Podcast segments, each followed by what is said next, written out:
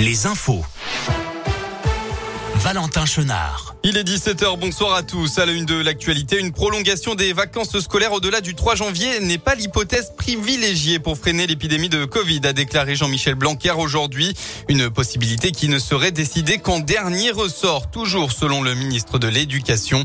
L'école n'est pas une variable d'ajustement, elle est essentielle pour nos enfants et donc c'est la dernière chose à fermer, a-t-il martelé. Dans la région, ils avaient été interpellés dans la nuit de vendredi à samedi. Les quatre individus suspectés d'avoir agressé le gérant du Blackbird Café à Saint-Etienne sont sortis de garde à vue.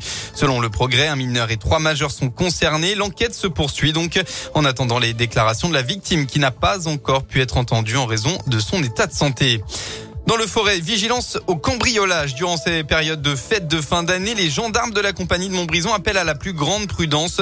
Cette nuit, trois cambriolages ont eu lieu sur la commune de Saï-sous-Couzan, un autre aussi à Saint-Étienne-le-Molard. Les sports en football, une première réussie pour Pascal Duprat à la tête de saint Les Stéphanois se déplaçaient sur la pelouse du stade Balmont de Lyon-la-Duchère pour euh, les 32e de finale de Coupe de France tout à l'heure. Un match où les Verts n'ont pas forcément été inquiétés et ont gagné grâce au seul but d'Arnaud Nordin dès la première demi-heure de jeu.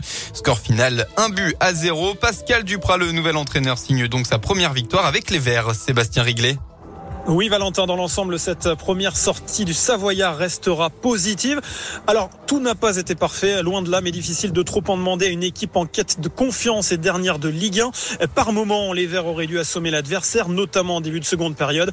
Mais Pascal Duprat s'est voulu positif après le match, un discours censé encourager ses joueurs, alors qu'un tout autre adversaire se présentera à Geoffroy Guichard. Ce sera mercredi, ce sera le FC Nantes. Face à un autre historique du championnat, les Verts ont une obligation de résultat, histoire de passer les fêtes un peu plus sereinement. Merci Sébastien. Notez que dans les autres matchs de cet après-midi, Marseille, Monaco et Lens se sont qualifiés aux dépens de Canet, le Red Star et le Stade Poitvin. En revanche, la sensation vient de Bergerac. Le club de National 2 a battu Metz au penalty. Enfin, en biathlon, le doublé français Emilien Jacquelin a remporté tout à l'heure la Mastart du Grand Bornand et a pris la tête du classement général de la Coupe du Monde, occupé euh, juste avant la course par un autre Français. Quentin Fillon-Maillet cède donc sa place après avoir terminé deuxième de la Mastart. Tarte. La météo pour votre début de semaine dans la région. Attention cette nuit, tôt demain matin, on attend de grosses gelées dans tout l'Auvergne-Rhône-Alpes. Les brouillards givrants seront donc présents. Euh. Il faudra donc être prudent. L'après-midi va ressembler à votre week-end. Des éclaircies pour le Puy-de-Dôme, la Loire et la Haute-Loire et un temps majoritairement nuageux dans le Rhône et dans l'Ain. Ça devrait se découvrir ensuite à partir de mercredi avec un mercure en hausse attendu en fin de semaine.